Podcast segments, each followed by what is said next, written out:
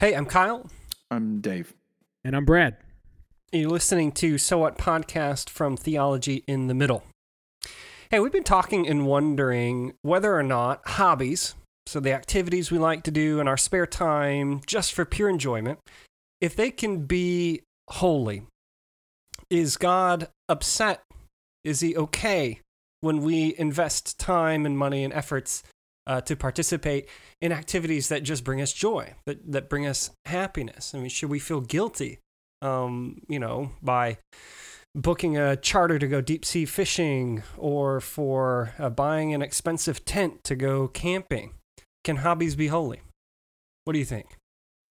I think hobbies can be holy. I mean, Palm Sunday, we kind of make crosses out of the the leaves, and I think you can paint crosses, and I think you can catch fish and open their mouths and look for money to pay someone's taxes. I think in that sense, hobbies can be holy only when done with spiritual vision. Yeah, like a shoemaker making the best shoes and putting little crosses on them. Yeah, they're if you make the best shoes, that's vanity, that's just chasing the wind. Put a cross on it, holy hobby. So we've already kind of addressed this issue a little bit, didn't we? And I can't remember which uh, episode it was that we talked about, but we were talking about collapsing the sacred and the secular in on each other, that that there shouldn't really be a difference between what we do in with, you know, quote unquote, earthly activities compared to heavenly activities, and what we do on Sunday is completely different from what we do on Monday and, and all that. Uh, so that's not what we mean. We're asking, can can hobbies be holy? Um, what we're asking is, uh, I enjoy being outdoors. Uh, I enjoy woodworking. The time that I'm setting aside, uh, I could be reading my Bible, or I, I could be going on a mission trip or something like that. Is God upset when I do those things, or is he okay with it? Or would he even encourage it? Yeah, I think I, I understand what you're saying. I, I mean, um, all joking aside, when it comes to my hobbies, I usually feel this internal struggle uh, over the expenditures uh, f- that I've made financially. You know, I've spent money here instead of other places. I've spent my time here instead of in other things. And I'm spending my energy here rather than other things. And um, I know, you know, I, I, there was a time in my life when I was golfing a lot. And I wouldn't be out at the golf course and really enjoying it and, you know, finding sense of release from the stress of life. And in the back of my mind, I'm thinking to myself, wait, I know my wife is going to be mad when I get home because I've been out here longer than I said I was going to be. And, uh, you know, in that sense, I think I was maybe verging on dangerous territory. And, uh, you know, I think in those cases, what we tend to find is that our hobbies can become idols, mm. things that, um, you know, take our attention and our devotion away from God.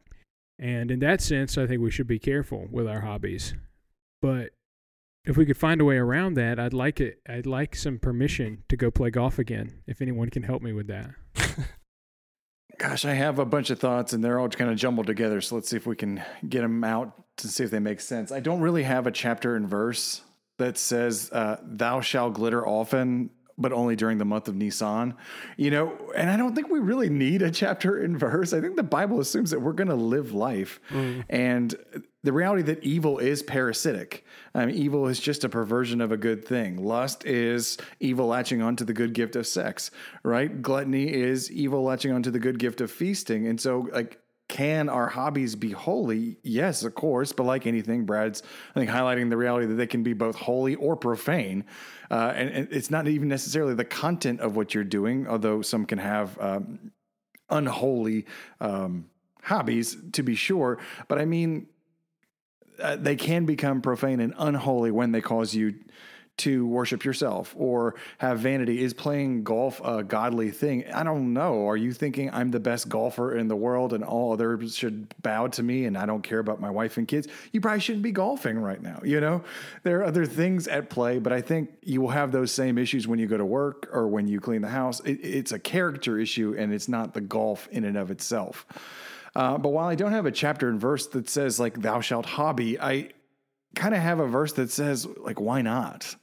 And I just, I go to it a lot, and maybe I shouldn't, And don't context police me, because I don't want it to understand it any differently than I do.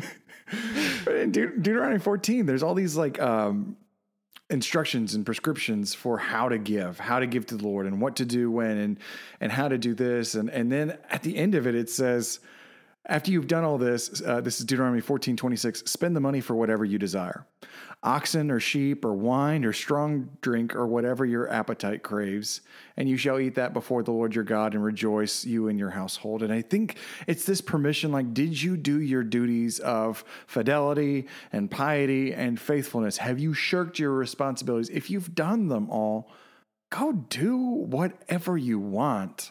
I don't know. Within reason, of course. Yeah. Yeah, that's a huge permissive statement. And I mean, but is there a way to say that? I mean, Paul says in Colossians three, whatever you do, do with all your heart as working for the Lord. If you find yourself golfing a lot, should you want to improve in that? I mean, anybody who's seen my short game knows that I was never in the running for being the world's greatest golfer and deserving all the admiration and praise that you described. But I did want to get better at it. That's why I went. It's like, you know, when I slice a drive, I'm thinking in my head like, oh, what did I do with my hand there that maybe next time I could avoid so that I could keep it down the middle? You know, I, I kind of want to, and I know you're, you like to fish and hunt, and I'm sure like you want to improve in your fishing and hunting. So I don't know. There's like, I just feel this tension here with the hobby thing that, you know. I think um, whether or not a hobby is, you know, God's pleased that you're participating in that hobby or, or not, in you you reference Colossians three in seventeen, um Paul says, whatever you do in word and deed, do everything in the name of the Lord, doing what? Giving thanks to God the Father through him. So there's a this aspect of worship or thanksgiving. Um so one of the questions we could ask in our in our activities is, when you are about to, you know, participate in this hobby or this activity or whatever it is, Uh, can you, in good conscience, give thanks to God for doing it? So that's talking about what you're doing. And can you imagine God in return saying, you're welcome for what you're doing, right? So if if you were, you know, convicted about spending too much time away from family, and you're on the golf course for the fourth time this week, and you, you look up to the heavens and you say, God, thank you so much for this golf, this gift of golfing, Uh, will he turn around and say, I didn't give that to you? This is not That's actually, good. This isn't a gift I've given to you. That's probably, you know, the, the difference. Um, this is actually a gift from God that he's given you to enjoy. So you're telling me if I can go to the golf course and say, Lord, thank you for this day to play golf, and I can feel, and I mean, I'm not trying to pin you down on feelings. I'm just saying, if I have the sense that, hey, I, I know that this is something that I can do and honor God with, then my hobby's holy. Well, you, you said it, feel and know. And I think this ties back to the what, what Dave is talking about. Uh, those provisions of the law were not just economic. It was also moral. So uh, if, if you are in right standing, um, God has created a day in which we're supposed to Sabbath. And by modeling that, uh, we we're we understand that there's a rhythm to life, where there are times where there is an expectation that we work, and there's a time and an expectation for us to rest. And I think for a lot of people, hobbies are where they find rest. If you're resting too much six days of the week and working one, that's a problem, right? I, yeah, I think we're highlighting one of the facets of recreation and leisure is Sabbath. And I think there's also uh, the functional side of recreation and leisure. One I like to remind my wife a lot about is there are multiple instances in the Gospels where the disciples are going fishing and they get skunked. And then Jesus tells them to cast their nets on the other side of the boat, and they catch a ton of fish. And how did they respond from going skunked to getting a lot of fish? They recognized the glory of God in Christ. Mm, and so yeah. There's something spiritual about fishing, guys. I'm telling you. A good day on the water kind of gets my heart singing, and I'm in a better spirit. And But all joking aside, I will say uh, th- there is a way to invite others into what you do. Um, there was a guy that um, I was kind of asked to spend some time with, and uh, we just started fishing together. We were fly fishing, and we talked about nothing but fishing. The first two times we went, walked the river, cast, caught some fish, chased some fish together, good times. And then the third time we went in the car, he kind of mentioned something about I'm not satisfying my job or I'm having trouble at home. And we talked about it for ten minutes. And anyways, he became my fishing buddy. And I remember um, after about six months of spending time with him, his wife came to me. They were a part of our church. And she said, uh, his hobbies ha- have been a constant kind of pressure point on our marriage, but I gave him as much permission as he wants to go fishing with you because he comes back different. Um, he talks to me mm. different. He interacts with the kids different. And I, I don't know what you guys talk about, what you're doing. He's just different. And I'm not saying, uh, in no way am I patting myself on the back. Gosh, don't spend time with me. I'm the worst. What I am saying is something was happening in, in recreating. Uh, we still engaged in spiritual Uh, conversations in ways that I don't think he would have across the table from Starbucks. You know, uh, I, I don't know. Yeah, I, I think this this speaks to the fact that the hobby can be a mission, um, that it can offer you an opportunity to demonstrate and teach the gospel with hobbies. Not that the hobby is, you know, the the mission, but that alongside um, what you're doing, God, even if, even if you're unaware with it, uh, unaware of what's happening, God can Can I can't even say redeem it. It's not like he's redeeming your wasted time in the hobby. He's present with you. Uh, mm-hmm. in in in with his presence, he's using a, a good thing, which might seem like a waste of time, um, to bring about his good purposes. So what what I don't want us to think is that if you're going to have a hobby, you have to make it Jesus-fied. You know what I mean? Like, okay, I'm only going to take up um, road cycling so that I can join a road cycling group and then every single time share the gospel explicitly with every single individual, and I'll have their names on a list, and once I go through the list, I'll move on to the next hobby. You know, that, that's mm-hmm. that, that's it just seems disingenuous. You won't enjoy the hobby, and, and the people will think it's weird, right? But if you share passions with other human beings, um, and you spend time enjoying those passions together, uh, as a Christian, people will notice there's something different about you, and the Holy Spirit uses that to open up those opportunities for conversations. I think we're so afraid to be the two healthy fifty-somethings, you know, wasting our lives collecting seashells on a beach, that I think some of us are, are, are so afraid to even find the beauty in a sand dollar. You know, we, we kind of have these double thoughts of like, I like that. Should I like that? What's wrong with liking that? And I would just say, uh, gosh, the Holy Spirit was sent in the world to convict us of sin, and the enemy is an accuser. And so there's this thin line between, are you experiencing the conviction of the Holy Spirit calling you to obedience, something else that you're neglecting, or are you just wasting time with guilt and shame and you're missing out on enjoying a good gift that God gave you? And if you want a hard and fast rule to answer that question, I, I, I don't have it for you. I will say collecting sins is not a sin, but collecting sins can be a sin. But I say that about your work. I can say that about your walk. I can say that about owning a dog. I can say that about having children. Gosh, I mean, children can become an idol to parents. It, it, everything has the opportunity. Um, I said recently in a sermon that um, every temptation is an opportunity for obedience. I mean, everything can be a test from the Lord to obey, to push forward into his glory and, and exercise your faithfulness, or an opportunity to self-indulge and walk into temptation and sin. It's how are you responding to the thing, and it's not the thing itself. Yeah. Yeah, that's good. I, I think one of the...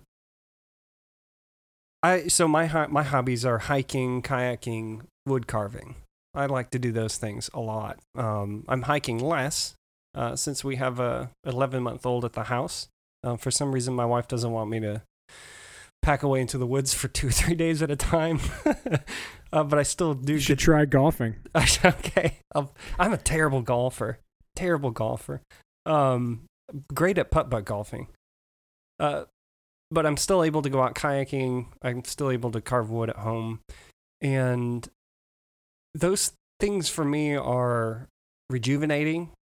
Uh, brings me a sense of calm, clarity. Um, I don't take my cell phone with me, so I'm not distracted. And it's a they're true senses of, of Sabbath. And I don't want to like over spiritualize hobbies, but I do think in those moments if you give the Lord the time, he teaches you so much in those moments. What, have you guys been kayaking in the Gulf or in a larger body of water than like a lake or a river? Yes, it's terrifying. It's terrifying. It's it's absolutely terrifying. I go down to the Gulf uh, of Mexico and I take a fourteen and a half foot touring kayak with a with a skirt. So I'm not going out in like a, a little something I bought from Walmart or something. But but even then, uh, man, you you are just not in control when you're in that water. You have to discover the way the water's moving. You have to you think about the wind and think about the tide. And it, there's a sense of danger that comes with the sense of calm that you feel in that water. And every time I go out there, it, it reminds me of my smallness and God's vastness and how I'm not the one in control, that my safety and happiness can only be found by positioning myself in the way that the sea is going or the way that God's will is going. Um, it's not something that I get down there and I get on my hands and knees before I pull my kayak off the top of my car and I say, God, teach me a lesson today. Use the water. Uh, this is essentially church service for me. Um, but there, there are these gentle reminders and instruction that God uses in ordinary things like a big body of water and the smallness of you in a kayak uh, that teaches you a little bit about him and about you, your relationship. What does Calvin say? Know God, know yourself. Two most important yeah. things in life. It is funny, just even listening to the three of us, I think we're all kind of talking to different people, and maybe we're all just talking to ourselves and the things that we need to hear. And for me, I, I know that, uh, take Adam and Eve, in a world full of yeses, you can eat from anything, you can, you have full dominion over the earth. They just caught the one no. And I see it now with, with Sabbatarians, you know, that it's part of the, honoring Sabbath is part of the Mosaic Law that still continues in the New Covenant, so that you have to honor Sabbath. And uh, they spend most of their time talking about what you can do. You can't do this, you can't do that. And so I think that's where I'm coming from when it comes to hobbies is, uh, who, who said this? Who said this? I can't remember the quote uh, for attribution, but it, it was something to the effect of like, um, only a sinful people can hear their God give them the gift of rest and then make it feel like an oppressive gift. I have to rest. I can't work. I can't, you know, and, and I think that can even be the mentality we bring into hobbies and recreation, mm-hmm. that we have these moments, these moments of Sabbath, these moments of just cause, cause I enjoy it and it brings me joy and I can receive it as a gift. It doesn't have to be holy. I don't have to, you know, um, paddle my kayak in the shape of a cross. It, I can just enjoy it. That I think we can get caught in spiritual navel gazing, you know, and start yeah. kind of auditing ourselves. Now, some need to hear that. Others need to hear, get off the golf course, love your wife, be a faithful church member, you know? And so it's, it's difficult preaching a narrow middle road when we're so prone to fall in ditches on either side. But I, I do think there is a middle road. Well, to me, I mean, I as we're talking through this, I'm thinking, and, um, you know, what a strange time to be alive, because the way we're talking about hobbies, I mean, how long have, as a society, have we had the flexibility to enjoy fishing as a hobby and not as subsistence? Yeah, right. You know, and kayaking is, you know, more than just a mode of transportation. Mm-hmm. And I mean, it's kind of like, it's nice, you know, given the alternatives. Joke? What's that joke? I like running. And the other guy says, from what? You know? Yeah, exactly. Given the alternatives, I love living in a world with hobbies. Yeah. You know, and I mean that, that my time is not taken up with hunting and gathering and surviving, and that, you know, God's given me the opportunity to pursue things that give me joy. Um, you know, that's a really cool thing. But even even for those people that had to, you know, put forth all the effort to chop a tree down, you know, carve it out, turn it into a kayak, then go fishing, have two days where they don't catch anything and they get to the brink of starvation, they finally catch something, you know, there's not as much. For them, that was not a leisure thing. That was a hard work that they had to do. But there is a similarity between people that had to fish for subsistence and for people who fish for joy, and that is both of those activities are worship. or at yeah. least they can be, right? So you can yeah. be fishing because you need to pay the bills, and that's a form of worship because you're doing what Paul tells you, whatever you do in word and deed, do everything in the name of the Lord Jesus. You're bought with a price, glorify your body with him. But if you're not doing it, it's the same thing applies. Are you bringing glory to God in, in what you're doing? Uh, my wife's grandfather um, is a is a master woodworker. He makes these uh, incredible indigenous American flutes, like the Native American flutes. And uh, and he, he plays the flutes really, really well. I was having a conversation with him a couple of years ago in his workshop in Oregon, and um, we were talking about hobbies and work because he he keeps some of the flutes that he makes, but he sells others at shows, and he makes good good money off of them. And so um, this is kind of when it clicked for me that what he does if he's doing it for money, what he does if he's doing it just for fun, is is worship. And we started talking about worshiping, and, and he, he came to this conclusion. He said, I, I get I get to worship God twice, once when I craft the flute and then once again when I play it. Uh, and, and he, he and then again when he when he sells those. It, it all kind of like collapsed in on itself, right? The, everything that he was doing um, was isn't isn't I don't want to say it, it's not like it's neutral. Right, we're we're either glorifying God in the things that we're doing, or we're not. Um, does that make sense? It does. So I, I live in a mountain town, and um, the population of the town is two thousand people, but we have over a million and a half uh, guests a year in this town because there's a lot to do with regard to recreation. And there's mountain biking, there's hiking, there's fishing, there's kayaking, there's paddleboarding, there's I mean, you name it, you can do it outdoors here. And so before I came out to this church, I was talking to some of the elders, and I said, you know, what's the spiritual climate? And they said, there's a lot of worshipers, uh, just not many of them are worshiping. I think it was it was phrased something like, many are worshiping um, the creation rather than the God of creation, mm. you know? And it, I got that, and I, I, I've experienced that since I've been here uh, now for the last year. But I think my thought was, and still is, not that I need to get these people off of the crest of the mountain or off the river and into the church kneeling at a pew, but just kind of like, hey, I found out what your idol is, and you we found your uh, idol to the unknown God. And the, I'm not sure you need to do anything different necessarily so much as look up. You know, you mm. can still enjoy mountain biking. There's a reason you enjoy it. Yeah. Uh, there's a reason you enjoy hiking and, and, and doing these things. Uh, let me tell you why, uh, and, and kind of take the same line of Paul at the Areopagus. I like That's it. Really good. Yeah. I like it. So uh, let's ask the question again. Can hobbies be holy? Yeah, I think so. I think we've said that, you know, if it's something that you enjoy and you can, in a good conscience, give thanks to God for it, then yeah, do it.